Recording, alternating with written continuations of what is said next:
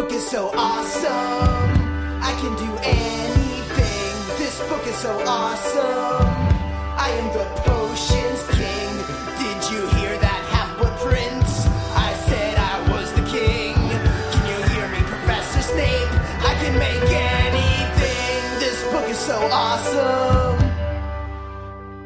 Hey, everybody, this is Joel. Uh, this is going to be the second half of the final episode for Book Four Harry Potter and the Goblet of Fire. Uh, like I said last week, our conversation ran pretty long because there was a ton of stuff to cram into an hour, and it just wasn't possible. Uh, so, this next hour will wrap up the end of uh, Lily and I's discussion for Harry Potter Book Four The Goblet of Fire. And here it goes right now. So now we're in chapter 32 Flesh, Blood, and Bone. Sounds pretty creepy. Pretty creepy. Where do they end up after the port key? This, um, at the end of this chapter, or maybe in the middle, um, this is where we actually understand what Voldemort meant by your right arm. Yeah, now where where do they end up? They end up in a graveyard. It's not a wizard graveyard either. Either it's a muggle graveyard, which is odd. Uh, so they're kind of confused at this point. They're like, "Well, is this the last challenge? Uh, what are we doing?" But then, what happens to Harry's scar? Was there a last challenge that we didn't know about? And then, what happens to Harry's scar? It starts burning really bad. And then they hear off in the distance, "Kill the spare." And then, what happens? Then Wormtail shows up with it looks like a baby in his hands. Uh, yeah, and he says, "Kill the spare," and then we hear "Avada Kedavra." There's a green light. His scar hurts, and then uh, opening his eyes, he sees what has happened. Uh, Cedric has been killed, Just that quickly, they were in the graveyard for 30 seconds. and Cedric's dead. Cedric's dead. He's out. This character that we've learned to like. I don't think he was anyone's favorite because we were always rooting for Harry, but we finally realized that Cedric was not against Harry. He was just sort of confused by the whole situation of why is there an extra he was really a champion? good guy. He was always a good guy. He was everyone's friend and and he was a he was a good guy. And so uh so now he's he's gone. And uh Harry doesn't even have time to process this information. So I think this is the first time we introduce in in the book someone dying, unless you mean Lily James Potter and Voldemort dying. This is the first time that the books show you that there are real consequences to Voldemort's actions, that he is not the kind of sort of boogeyman villain that just stands off in the side and laughs and has big plans and then always gets foiled. He's No. he's serious. Not like Mojo Jojo on Powerpuff Girls or anything. Exactly. He's the exact opposite of that. He does make his grand claims, but he also follows through with grand actions. And uh, in this case, uh, to show you how much he cares about people and cares about life, he doesn't even know who Cedric is. He just knows that he's between him and Harry. So he's dead. No big deal. I'm done. You know, it's just something in my way. And now it's out of my way. Uh, so it, it tells you more about what Voldemort is capable of. But what we see uh, is Wormtail, who is Peter Pettigrew. And uh, Wormtail ties Harry up to a grave. Whose name is on the grave? Um, Tom Riddle. Tom Riddle, but not the Tom Riddle we know. It's Tom Riddle Sr. Yeah, the, it's it's like Barty Crouch Senior and Barty Crouch Jr. They Yeah, have the so same name, but they're different. This must be uh, Tom Riddle's father then at this point, which means it's Voldemort's father. Uh, Wormtail has a, a giant cauldron at the foot of the grave, and there's this pile of robes on the ground. What is in that pile of robes? uh, um, a weird looking horrid baby. Yeah, it's like a little horrible monster baby. Um, it's hairless, it's scaly, it's uh, reddish black, tiny little spindly arms. And it looks like it has no nose, but it has like a snake nose. kind of a snake face, glowing red eyes. Wormtail uh, drops this creature into the cauldron. I think at this point everyone's pretty much figured out who this creature is. Who is it? It- It's a baby Voldemort. It's it's what Voldemort has managed to turn Take himself into. of. Yeah, like the last time we saw him in book 1, he was just uh, the back of someone's head. And in book two, he was a memory of his 16 year old self. and that doesn't count because he was always there. Uh, also, we've seen that there is um, that he was feeding off unicorn blood in book one, but again, he was just the back of someone's head. And after they kill Quirrell, uh, he's more of a spirit again. So, sometime between book one and the end of book four, he has reformed as much of a body as he can, but it's not much, right? Mm-mm. Certainly not enough to rise back to power. So perhaps that's what we are doing now in this graveyard is uh, taking care of that problem for him. Uh, Wormtail begins reciting this incantation, and then uh, he he mentions the the things that the chapter is named for: um, flesh, blood, and bone. What is the flesh? This is what Voldemort meant by any servant would give their right arm for. Um, they don't show it in the movie, but it does show that Wormtail is holding a knife and his hand out, and then he just chops it off. Chops his own hand off, and it falls right in the cauldron.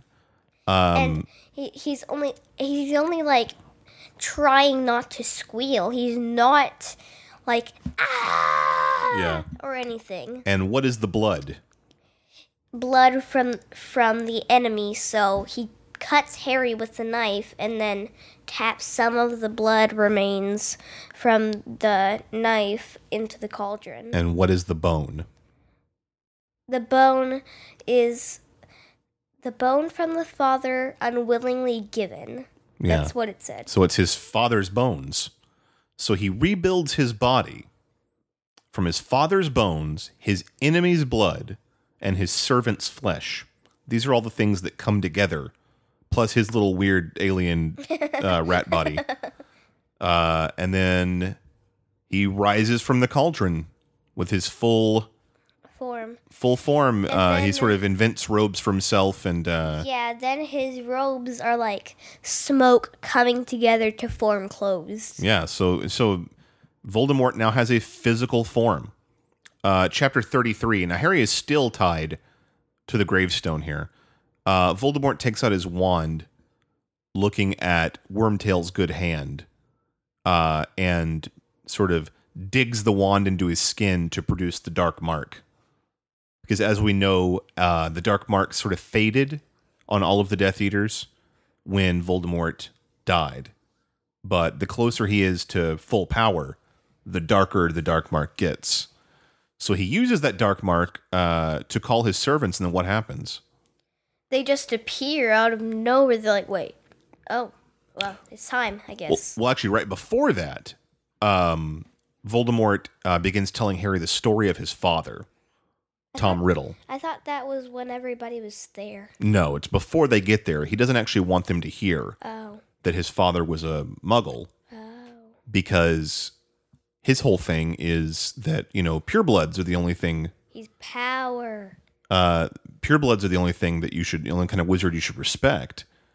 And now we know that Voldemort himself is uh, So his half mo- blood. his, yeah, I was about to um say, wasn't his mother was uh uh witch? yeah, his mother was a. His mother was probably a pureblood. His mother's family was. You don't know anything about them yet, but his mother's family was insane. Uh, so, yeah, uh, his mother was a a pretty powerful witch. His father was a muggle. Um, How's her family so insane? you'll find out later. Oh, come on. so uh but he tells him he tells him the uh sort of fate of his father and uh i believe it was tell me if i'm wrong it was voldemort that killed him right I guess so. i think so do we know this yet I'm not sure. i don't remember i don't remember if this is revealed later in a book how his father died or if this is actually the speech that he tells him right Yeah, now Yeah, I don't know. I could probably look it up. Let's see how much information I've got on this subject. Nope, I don't have a lot of information in front of me. so, uh, but yeah, uh, as he's telling Harry about this, uh, about his about his father and the fact that he's standing on his father's grave, um, the Death Eaters now appear. They all apparate, and they're in their Death Eater costumes. They've got their robes and their masks. In their hats. Yeah. And uh, Voldemort says he smells guilt, and he perform- performs a crucio on all the Death Eaters. Uh, doesn't he? Yes, and they all start begging for forgiveness. Um, but basically, he is uh, he's not impressed with his Death Eaters because they all went on to live their comfortable lives while he was gone for 13 years. Uh, but what does he do as a reward for Wormtail? He gives Wormtail a new metal hand. Yeah, it's like a magical silver hand, uh, which also seems to like ease the pain of having actually cut off his own hand. Thank you, Master. So there's a few interesting names among the Death Eaters that show up. Uh, do you remember who? Lucy, Lucius Malfoy, Crabbe, Malfoy with an F. Malfoy, Yeah. um, Crabbe, Goyle, Crabbe Goyle. and a few others. So now we know that the three worst kids in Hogwarts, all three of their parents are Death Eaters. So that's probably why they're the worst. It, it also says something about, like, this is information Harry now has, but does not necessarily use, um, wh- which is always confusing to me. I don't want to go too far into it because it goes into the next book, but uh, from this point on, Harry knows that Lucius is a Death Eater. Never really does anything about that. Um, Voldemort also mentions the Lestranges, these are the ones that tortured Neville's parents, are still in Azkaban, and that his most faithful servant is at Hogwarts. So now Harry knows there's a Death Eater at Hogwarts. Right away, who do you think Harry thinks it is? Malfoy. No, Malfoy's a child. Who would have been a Death Eater 13 years ago who is at Hogwarts now? Oh, Karkaroff. That's that's probably the most obvious option. If it's not Karkaroff, who do you think it might be? Who else is it? Who else is it? uh, Hogwarts that was definitely a Death Eater at some point? Hmm. Who else had a trial? Uh, Or who else? Who else's name came up at a trial? Sirius. Uh, not Sirius. Uh, Snape. Severus, yes. So, of the people at Hogwarts right now, Harry is probably thinking, I'm pretty sure Karkaroff was a bad guy. He was, I mean, he was definitely uh, arrested for being a Death Eater. But then I also heard that Snape was too. So, one of those two guys is at Hogwarts right now, still in service of the Dark Lord, as far as Harry is concerned. Uh, again, Harry is just kind of listening as all this happens. With his scar hurting, there's not a whole lot he can do. Um, I believe he is also under an Imperius curse at this point, so he can't escape even if he wanted to. Um, Voldemort explains uh, the way that Lily Potter died uh, and what that means for why he was not able to touch Harry. I'm Lily Potter. What? I'm Lily Potter. You're Lily Watson. So uh so he says Harry's mother died attempting to save Harry, and by doing that, she performed ancient magic that he did not realize when he was there. Uh, and that's why the death curse rebounded on him and, and actually killed him instead of Harry. Um he sort of explains what he's been through for the last 13 years that he used Quirrell to get the Sorcerer's Stone, or tried to at least. That he went back into hiding. Um, he got information uh, from Bertha Jorkins uh, and put a memory charm on, on her, but then he also killed her. So now we know where she's been this whole time. Uh, what's a memory charm again? What does it sound like? It makes you remember stuff. No, it makes you change your memories. Oh. So he, he sort of had her forget who she was and what she was doing, and, and somehow that helped him get information from her. Uh, he also used a portion, a potion formed from unicorn blood and Nagini the snake, the giant snake's venom, to stay alive.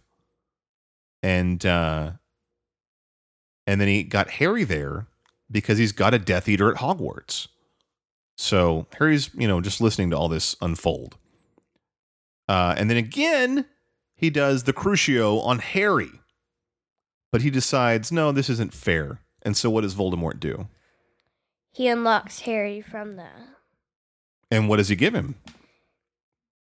he gives him his wand. Yeah, he gives him his wand back. Uh, so he says, that, "You know what? I'm not just gonna leave you tied up and and and crucio you to death. Um, we're gonna we're gonna have a civilized duel." So at this point, So this is chapter 34, Priori Incantatem. so at this point, it seems like Voldemort is actually giving some kind of mercy to Harry by not torturing him again, um, with nothing to defend himself with. In a way, but the way he does it is not to allow Harry an actual chance to to survive. It's more so to put on a show for his Death Eaters. I think Voldemort wants them to see How powerful he is against a child, because he's just now made his return. So against the child who killed him. Right. And, he, and he's just now made his return to having a body. So I think he wants to prove to Harry and to the Death Eaters, uh, hey, don't think I'm that weak monster baby that I just was. uh, I'm I'm I'm back to full strength, and you're gonna watch me fairly but not fairly kill the boy that killed me. Because at this point he's very confident in his abilities to kill Harry. He thinks Harry is weak and and probably you know not a great wizard uh and he doesn't know yet uh why he's about to have problems so they're gonna have a duel um harry knows that he's not gonna make it um He, he gets he gets the cruciatus curse and he also uh gets an imperius curse he knows that okay, I'm gonna die tonight. I know it, but at least let's try and defend myself. Well, Voldemort uses the Imperius Curse though to try and make Harry beg for mercy. Uh, and then Harry Harry manages to resist that, but he's he's truly trying to humiliate him. Uh, it's not. It's certainly not about having a fair fight at all. Um, Harry casts an Expelliarmus, and at the at that exact moment, Voldemort does an Avada Kedavra. yeah, he sends a killing curse. Their spells meet midair, and what happens? Um. Then ghosts start. Well, before that, what happens to their wands? They collide. Yeah, their spells collide, but their wands sort of become entangled with each other. It's almost like they're playing tug of war at this point. Uh, neither of their spells can complete. They're they're sort of fighting over this spell energy coming out of their wands. Neither of them seems to know what to do. But then what happens with Voldemort's wand? Then um ghosts start coming out of it. Well, who do we see? We see Frank Bryce. We see Lily James Potter and Cedric. It's also important to uh, point out here that their their spell, their colliding spells, have created a sort of protective barrier around them, so none of the Death Eaters can interfere. Because at this point, I think Voldemort could say, "Hey, go uh, go kill him for me while I I'm stuck." uh, because I think at this point he might realize I don't. Okay, now it's not so much about me killing him myself. I need to make sure this kid's dead before we leave this graveyard. Uh, but they can't because they're they're protected by this sort of uh, spell dome, this kind of web uh, that that that goes around them. Um, Harry hears a phoenix song and is told not to break the connection, and his wand begins to shake and vibrate, and uh, and and they sort of you know they're they're, they're fighting uh, back and forth like that, and then we see these ghosts. Um, we see Cedric, we see uh, Frank. Bryce, we see Bertha Jorkins, Oh, and Bertha Jorkins? we see James and Lily. Um, his parents tell him Yeah, I said all of those except for um except for uh Bertha, Bertha. Jorkins. So uh, his parents tell him, hold the connection as long as you can. When you break the connection, go grab that port key. It'll take you back to Hogwarts. Cedric's ghost asks him for a favor. What does he ask him? He asks him to take his body back to his father. Now, at this point, we do not know why there are ghosts of the last, you know, five or six people that Voldemort killed. Um, what is Harry actually seeing at this point? We don't actually understand what's happening. But uh, Harry does it. He breaks the connection. He runs. the The protective spell goes away. The ghosts go away. Uh, the Death Eaters try to stun him, and he grabs Cedric's body. He uses a Accio to get the Triwizard Cup, and bang, he's gone.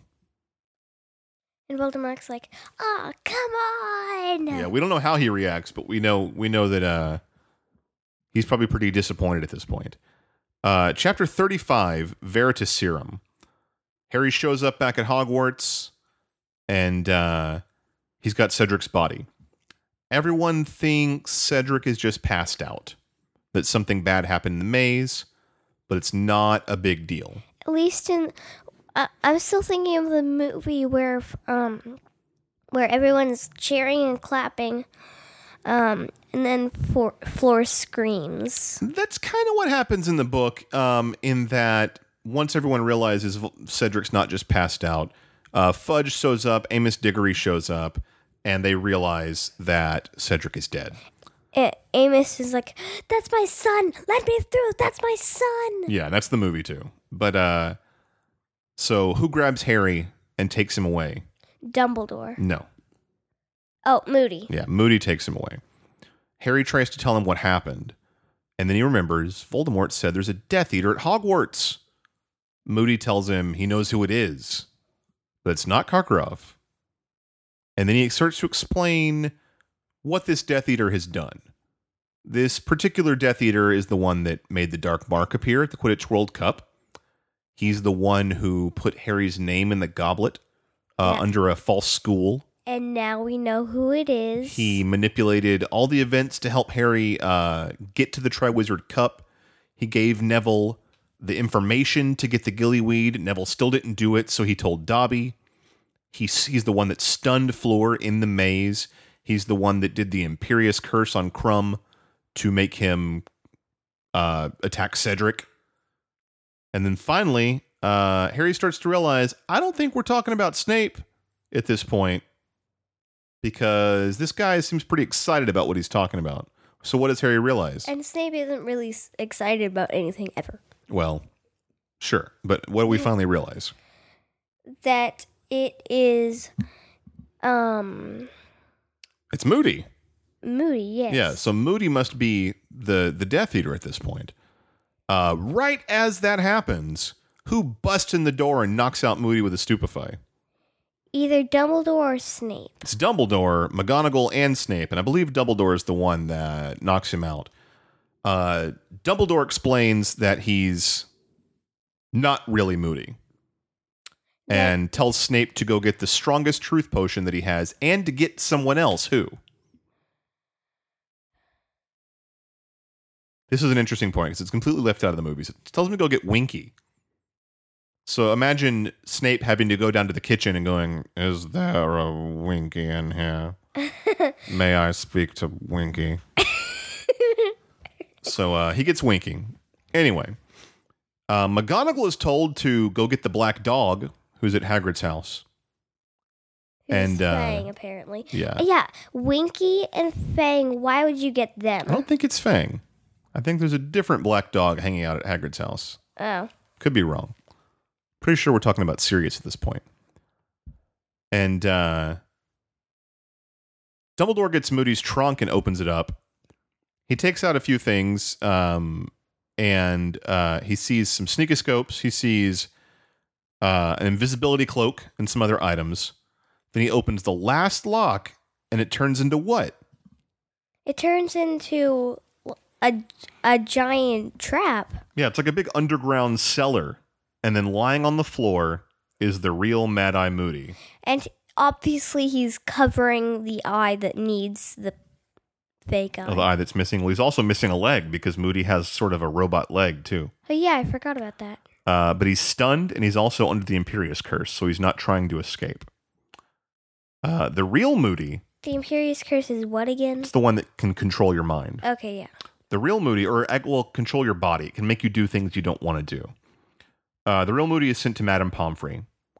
And then Dumbledore explains that the uh, fake Moody has been using Polyjuice Potion, That's which explains who's been stealing stuff from Snape's Yeah. office, and um, and here you would think that Snape should apologize to Harry, but once you think about the character traits of Snape, you're like, well, probably not. Yeah, he's not gonna he's not gonna go out of his way to be nice to Harry. Uh, so they wait for uh the polyjuice potion to wear off, and Yeah, which- Harry. Which explains why he always drinks out of that little round. yeah, we thought it was because he was was an alcoholic, but it's it's because he's been sipping polyjuice potion. That's also why he had to keep the real Moody there because he had to keep getting hairs from him. I guess he couldn't uh, just save a bunch of hairs and kill Moody or something. Um, as he starts to turn into himself again, Harry realizes who it is. It's someone he recognizes. It is Barty Crouch Jr. Yeah, it's the So- person he saw in the trial. So that's the um the Death Eater that Voldemort was talking about. Yeah, so we're not talking about Karkaroff. We're not talking about Snape. We're talking about We're not talking about Moody. we're talking about the person who we thought Was Moody. no, we're talking about the person who we thought was innocent and who was wrongly imprisoned by his own father unfairly. Turns out, no, this guy's a straight up Death Eater. Um, So his father was making the right choice. Well, he made a right choice, and then he began to make a few bad choices.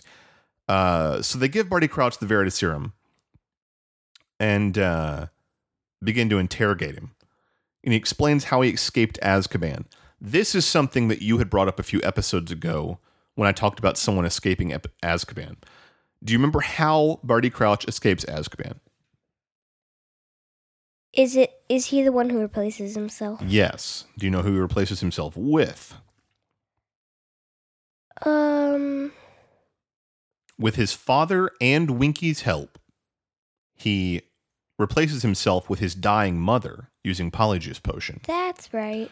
So she pretends to be him until she dies. With his father and Y- Yes, this was all Barty Crouch Sr.'s plan. God. It also says uh, this is also the first time in any of the books that we hear about another invisibility cloak. It was in the trunk, but his father snuck him out with an invisibility cloak. So now we know of at least two, but they still must be very rare items. So is Barty Crouch Senior still evil? I don't think he was ever evil. I think he just felt bad for his son. He felt like he failed him in some way. Maybe Uh, he was uh, under the Imperius curse. No, he put his son under the Imperius curse to keep him from escaping. He knew his son was evil, but he still felt bad for him. So he made him wear an invisibility cloak so no one ever saw him. He had Winky uh, watch over him, and he kept him under the Imperius curse, which is illegal, So that, to uh, to keep him from trying to escape. so that's why he made the law that any anyone evil he can um he can use any of the illegal curses on. Maybe so. Maybe that was just to cover his own uh, tracks because maybe they would have found him out sooner for using illegal curses. But uh, since his son was a Death Eater, or at least suspected of being one, Or at least evil. then well, no, it was suspected dark wizards. But yeah, um, so here's where we find out why Bertha Jorkins was important. Uh, she found out about Barty Crouch Senior keeping Barty Crouch Jr. hidden in his home, I guess. Um, and then, uh, so it was actually Barty Crouch Sr. that put the memory charm on Bertha Jorkins to make her forget. And uh, here's where Barty Crouch Sr. makes the big mistake. He lets his evil son under the Imperius Curse and under the invisibility cloak go to the Quidditch World Cup. Uh, and then that is when he began to sort of break free from his father's control. And he's the one that cast the dark mark because he heard all of the uh, Death Eaters coming. So at this point, Barty Crouch is sort of the unsung villain of this story. Uh, it, it is because of him and his actions alone that With well, that Voldemort that Voldemort is back, basically. with sort of Winky because but that wasn't Winky's Winky wasn't allowed to say no. She didn't even know she could say no. She still doesn't know she could say no. But had Barty Crouch not broken his son out of Azkaban, there's no way he could have assisted Voldemort and Wormtail to get Voldemort a new body. So why is he working for the ministry? Well, uh, shortly hereafter, he's not, uh, because I don't believe he's alive. Um, Now that I did not know. Yeah, I mean, uh, Voldemort found out about uh, found out about um Barty Crouch Senior being or Junior being in hiding when he broke Bertha Jorkins' memory charm. Um, he he made her remember everything she had been forced to forget, and then realized that he had a servant on the loose now that he could control. He also put Barty Crouch Senior under another Imperius curse, and uh, and escaped. There's so, many Barties. I know it's also so many people named Barty Crouch. um, and then uh, Barty Crouch Jr. used Harry's Marauder's map to find his father and killed him. That's why he. That's why Moody, the fake Moody, needed to borrow his uh, Marauder map, Yes, which is like, like, uh, no, thank you. and he's the one that turned the Triwizard Cup into a portkey and hid it in the maze. So he reveals all of this. Um, now, Barty Crouch, like I said, Barty Crouch is the villain of this story without realizing it. Uh, he should go to Azkaban, but now he's dead. So, chapter 36, Parting of the Ways. Serves him right. You know, he he didn't know what he was doing, but he certainly knew that what he was doing was wrong. Uh, he didn't know what effects it would have. He maybe didn't even know for certain that his son was a Death Eater. I don't know. In the movie, they make it much more clear by just having him confess to being evil. Uh, but in the book, he he denied it and The, And yeah, the book is pleaded his innocence the whole time. Yeah, the book is crazier than the movie. So Barty Crouch Jr. is uh, tied up.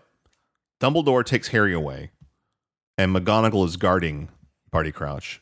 And uh, Snape goes to get Fudge, the Minister of Magic, who likely would want to question Crouch. Uh, and then there's Sirius waiting for him upstairs. Dumbledore sort of fills Sirius in, and uh, they use Fawkes's tears to heal Harry's leg. And uh, then Voldemort, or excuse me, Dumbledore wants Harry to tell him everything that's happened like, With- wait, Voldemort? with Voldemort. He wants him to tell tell me everything about the graveyard. Tell me everything that happened. I got to know is he you know what's going on with Voldemort. Dumbledore explains what actually happened when their wands connected, and that was priori incantatem. Do you remember what that was? no. It was what they consider sort of a reverse of a spell. Uh, it was because both wands contain the feather from Fawkes, which means when fighting each other, Wait, from Fawkes? Fawkes, the phe- the phoenix. I know who Fawkes is, but?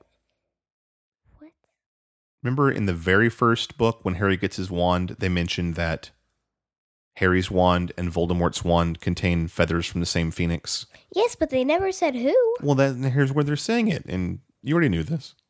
I didn't. Well, you read it months ago. Months ago, so I wouldn't remember it. Well, you remember a lot of this stuff, so that's a pretty big one. So yes, the the phoenix feathers from their wands came from Fawkes, uh, which is why those wands will never be able to defeat each other. So that's something to think about for the future. That were Harry to have to fight Voldemort again, is just going to keep happening every time. Uh, but so what this uh, caused is for the wands to sort of spit out the last spells they performed. And in this case, all of Voldemort's last six or so spells were murders. And so he wasn't actually seeing his dead parents. He was sort of seeing an image of them, sort of an echo, a ghost, but not really a ghost. You know what I'm saying? Oh, like, um, when they used priori incantatem to see what the last spell on Harry's wand was. It's the same thing, except that it happened even though nobody wanted it to. yeah. Uh, so yeah, so the you know the, the Priori Incantatem version of a murder, I guess, is to see the person who was murdered, but uh, it must have kept some of that person's essence because they did those apparitions tried to protect Harry. They gave him good advice and tried to get him away from the Death Eaters. You know. So uh, the next morning, Except for except for Frank um and Bertha cuz they did nothing. Oh yeah, I don't know if they were trying to help him, but uh, you know, whatever. They also didn't hurt him. Uh, so the next morning, Harry wakes up in the hospital wing to find McGonagall, Snape, and Fudge arguing because Fudge brought a death uh, Dementor with him for protection. Do you remember what that Dementor did as soon as it saw Barty Crouch? It attacked him. It did the Dementor's kiss. Oh. It punished him immediately. Um, so Dumbledore has filled everyone in on what's happened, according to Harry. Does Fudge believe that Voldemort is back? No. Not at all. He he refuses. He refuses to think it's even possible. And I don't think it's because he denies the facts. I think it's because he thinks it's too awful of a thing to happen, so I'll just pretend that it's not true. He's denying it. It's like Uh, when something embarrassing ha- embarrassing happens to somebody and they're like, "Let's forget this ever happened." Yeah, but in this case, it's not just to save his embarrassment, it's literally putting the entire world in danger that he refuses to accept the facts. Uh, so Dumbledore tells Fudge that he should remove the Dementors from control of Azkaban, and also that they should immediately, because they they're dark creatures, that they may fall under Voldemort's control very easily. He also says we should go talk to the giants and get the giants on our side because Voldemort's going to do that. We have to get to them first. Two of the half giants are already on their side. Well, a half giant and a giant seem to be two very different things. Still, Um, Fudge doesn't believe any of this. Fudge says it's ridiculous. And Snape says, Oh, yeah? Well, check this out. And he pulls up his sleeve and he shows him how the dark mark on his arm has returned. And he's still not convinced. Um, he thinks maybe he just painted it or something. No, it's see it's not that he thinks they're fabricating this stuff because all of the evidence is very very clear. It's just his ability to deny it, to to be in a state of denial. He he's not he sees the evidence, he just refuses to process it. He's like, "No, I don't. I don't want this. I don't like it. Yeah, Let's he's pretend not It's not here." He's not coming up with excuses for why they would have faked these things. He's just refusing to even listen to them and believe that it happened. Uh, but because Harry technically won the Triwizard Tournament, which is something no one cares about at this point, uh, what does Harry get? You don't remember Harry's prize for winning? no, He gets a thousand galleons. which he obviously doesn't need. and a galleon is something like uh, 30 between bucks. it's between t- twenty and like fifty five dollars, depending on the conversion that you raid. Uh, that's a ton of money that he gets. And he doesn't need it. I- I- not even that; he just doesn't care. His friend's dead. His greatest enemy is back to wreak havoc on the world. So that's the exact opposite of what he wanted to happen. Has no, yeah, he, he has no concern for it. Um, Dumbledore says, "You know what? I don't care if you don't believe me. We're putting everybody on alert." He asks uh, Mrs. Weasley, who is there to check on Harry, and Bill uh, to tell Mister Weasley and to tell everyone in the Ministry the uh, the Voldemort's back. Sirius takes human human, human shape because he's still in hiding, and Dumbledore tells Snape and Sirius to put aside their differences. Uh, we're all going to have to work together now. He tells him to get a hold of Lupin, get a hold of all these other people he calls the old crowd. So now, so like now, uh, every, well, all of the most powerful and important teachers at Hogwarts now know Sirius is fine. Oh, I see. Um, everyone that was already good was probably already told that Sirius was alive and well. I bet they did not tell Snape because Snape did not believe he was innocent. But I'm sure like McGonagall probably knew um, you know, anybody like that. Uh, Professor Sprout would probably know. Yeah, who knows about that? She doesn't seem to be involved in this crew very much. So anyway, Dumbledore basically says we're getting the old gang back together. Spoilers. Their old gang was called the Order of the Phoenix. What? You'll learn more about that possibly tonight. So, uh, and he tells Snape something very secretive. Do you remember what he tells Snape at this point? Uh-uh. He says, You must now do what you know you have to do. Snape sort of reluctantly agrees. That maybe he was threatening him in a secret code or something. I don't know. He's giving Snape a task. And it's obviously something they've talked about before. He's like, wait. in in the event this- in the event of Voldemort's return, there's something you have to do. Voldemort's returned, and so now they're saying, listen, the plan that we had, in case Voldemort ever returned, Now it's time. yeah, now it's time. You you got to go do it. We don't know what it is yet, though. He's like, wait. Oh. Well, So- fine. Our final chapter, uh, chapter thirty-seven, is the end of the book, but it's called the beginning. And that can be interpreted a lot of different ways. It could mean it's the beginning of sort of the the real battle to take down Voldemort, or it could be the beginning of Harry's forced adulthood, where things start to get a lot more serious in his life. Or maybe the the beginning, like maybe like once you've started, um, once you've ended, you've only just begun. Something like that. Um, so Mr. Diggory thanks Harry for bringing back Cedric's body. Harry tries to give them the prize money. Do they take it? No. They don't want it. They're they're grieving. They don't care about money either. I think Harry doesn't want this money because it feels dirty. He doesn't think he should have won anything for a, an event that led to his friend's death and the return of Voldemort. So that he the money is sort of weighing him down at this point. It would be a good idea to give it to the Weasleys. You would think. Uh, Harry visits Hagrid and sees that he and Madame Maxime have made up.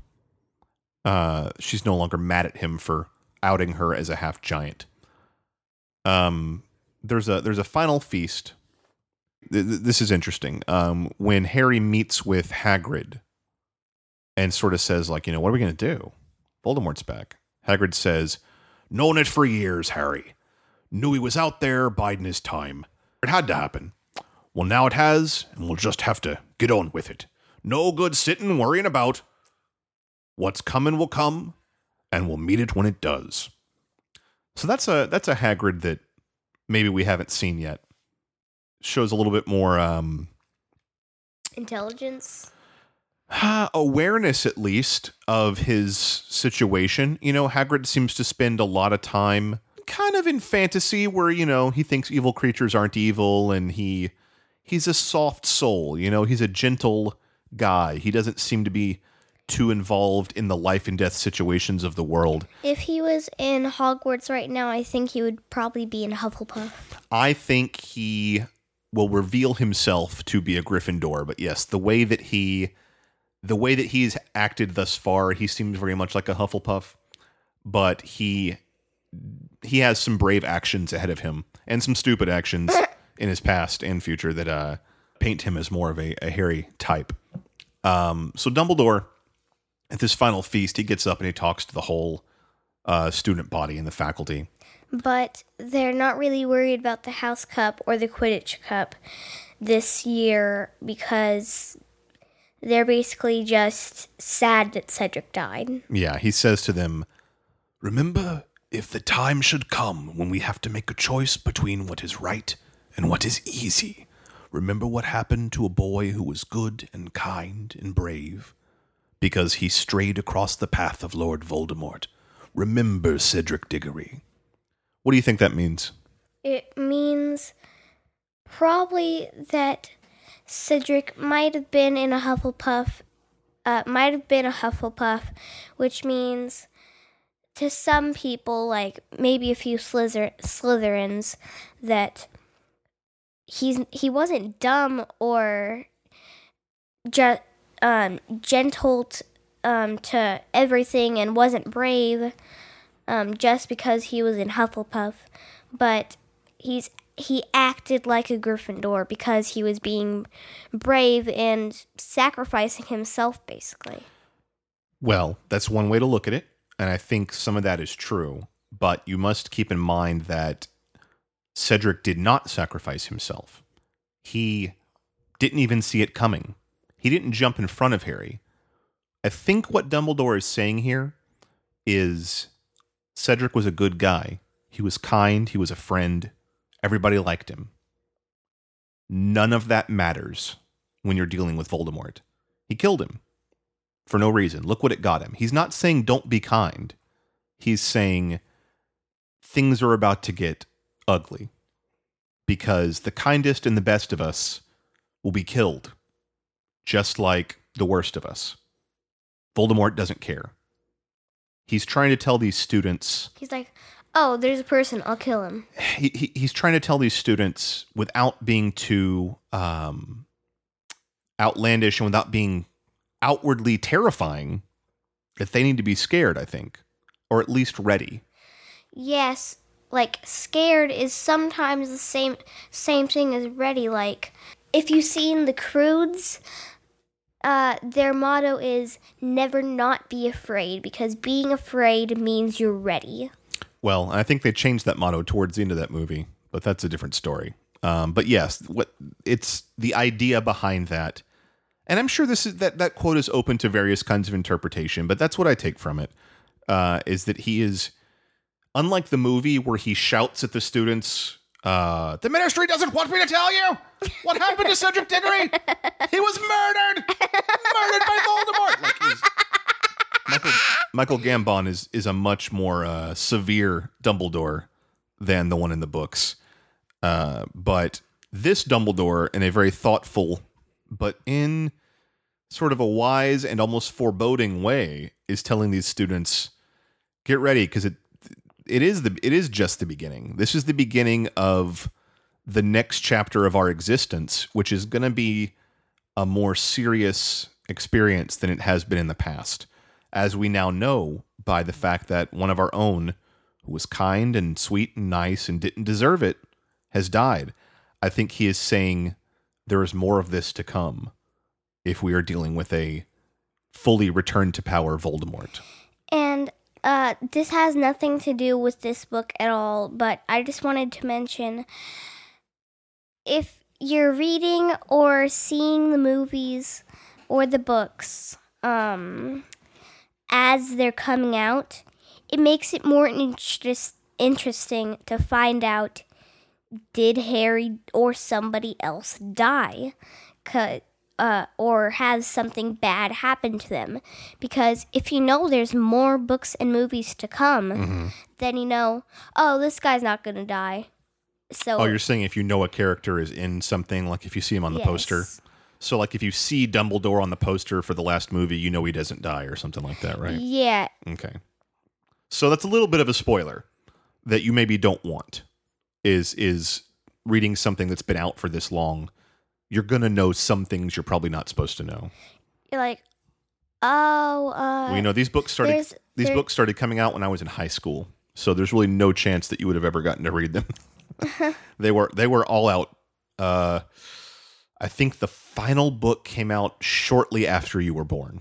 So let's finish up this chapter and our final episode for book four. Um, Wait, hold on. I also wanted to mention some. Um, it was funny in a different movie, the Lego Movie.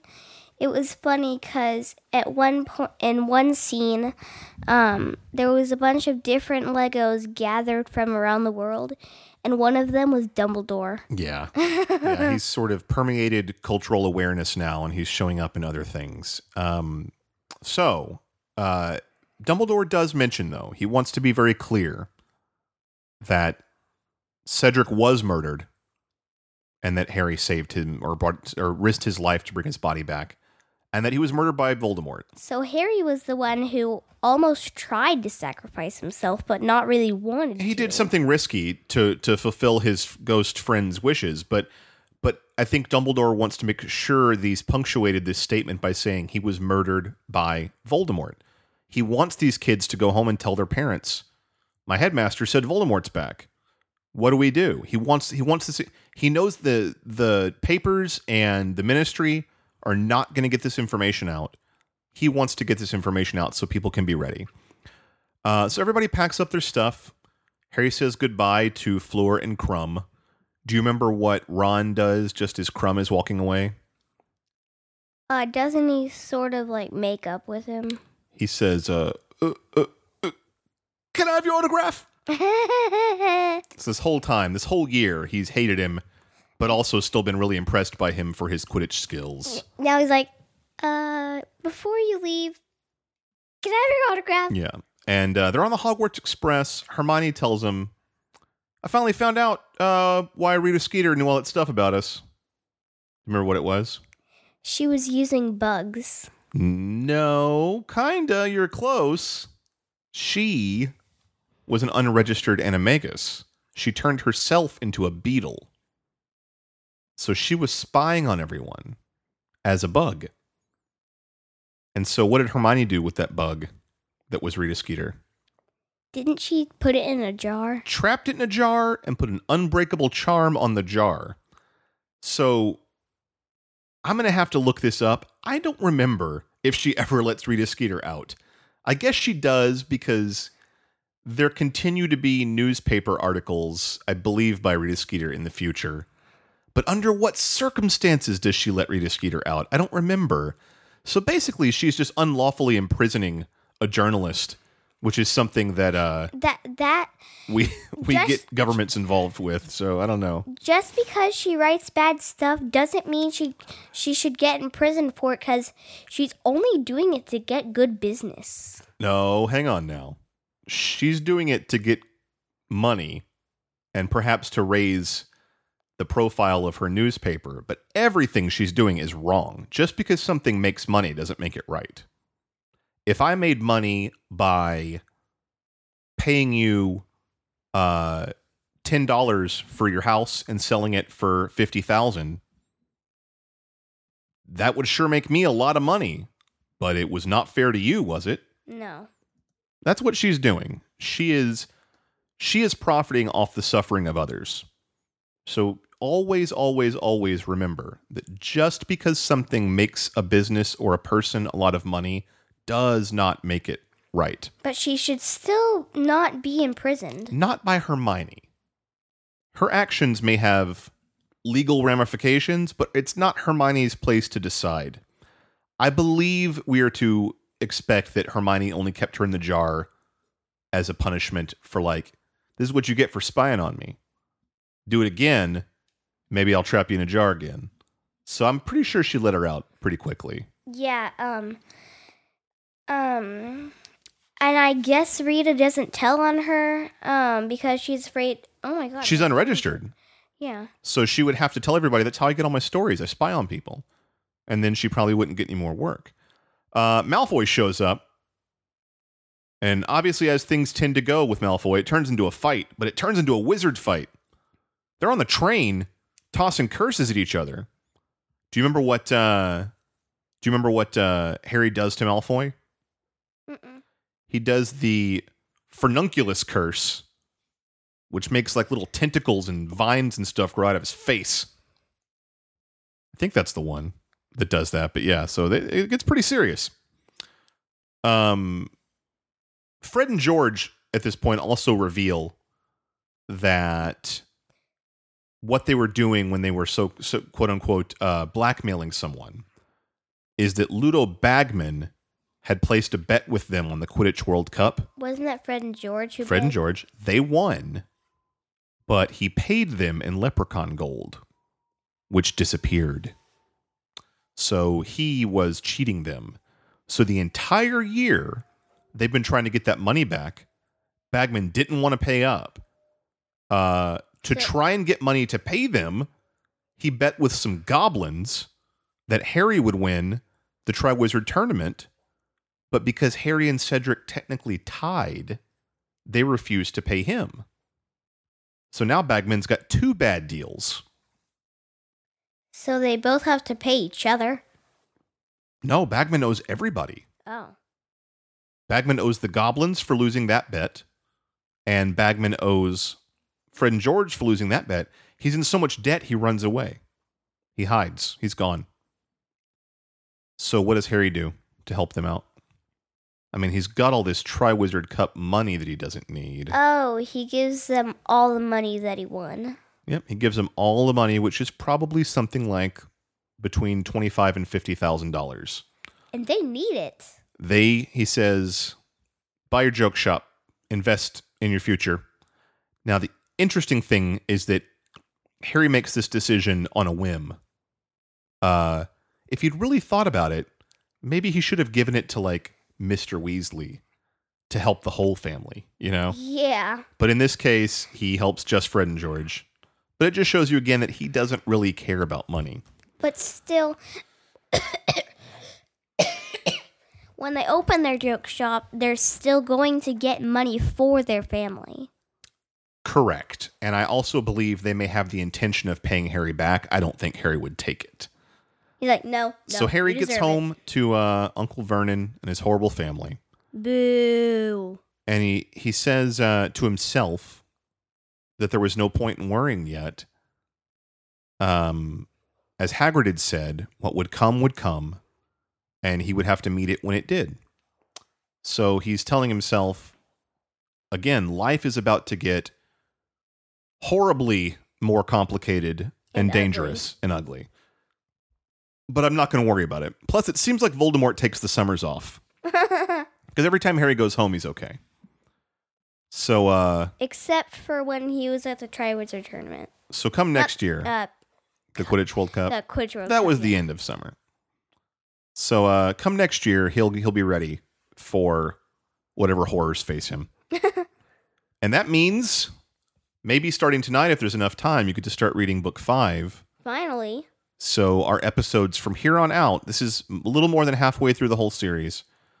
So for the rest of the series, our episodes will be determined by how quickly you and mommy read those books, which means I'm guessing we will at least be going to a twice a month schedule instead of a four times a month schedule. But it also means, for the first time ever, I will get to ask you what your theories are as you read through the books, and then we'll find out if your theories were right or not.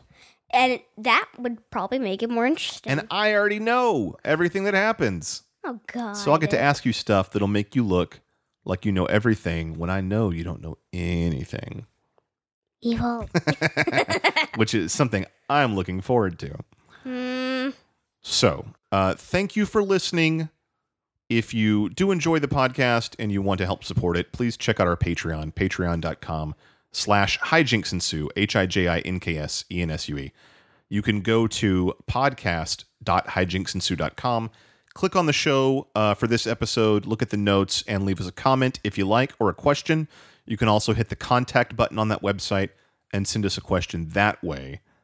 And uh, once again, our our update schedule will likely change. So just keep your iTunes subscription. When they are when she reads, we will record, and when we record, we'll release an episode. Feel free to leave us a, a positive iTunes review. I'm sure that couldn't possibly hurt anything. Our theme song is "This Book Is So Awesome" by Harry and the Potters, and I do want to mention that our resources for uh, the notes that we use for for organizing these episodes come from hpcompanion.com and harrypotterfacts.com. So I have a, a huge appreciation to the creators of those two websites for putting all of this information in one place. And uh, you could probably use those to read along with the episodes if you liked. Uh, that those are what I use as my guide. So for uh, Potter and Daughter, my name is Joel Watson. and I'm Lily Watson. And uh, what do you think? Good episode? Hmm. Yeah, pretty great episode. There it is. This book is so awesome.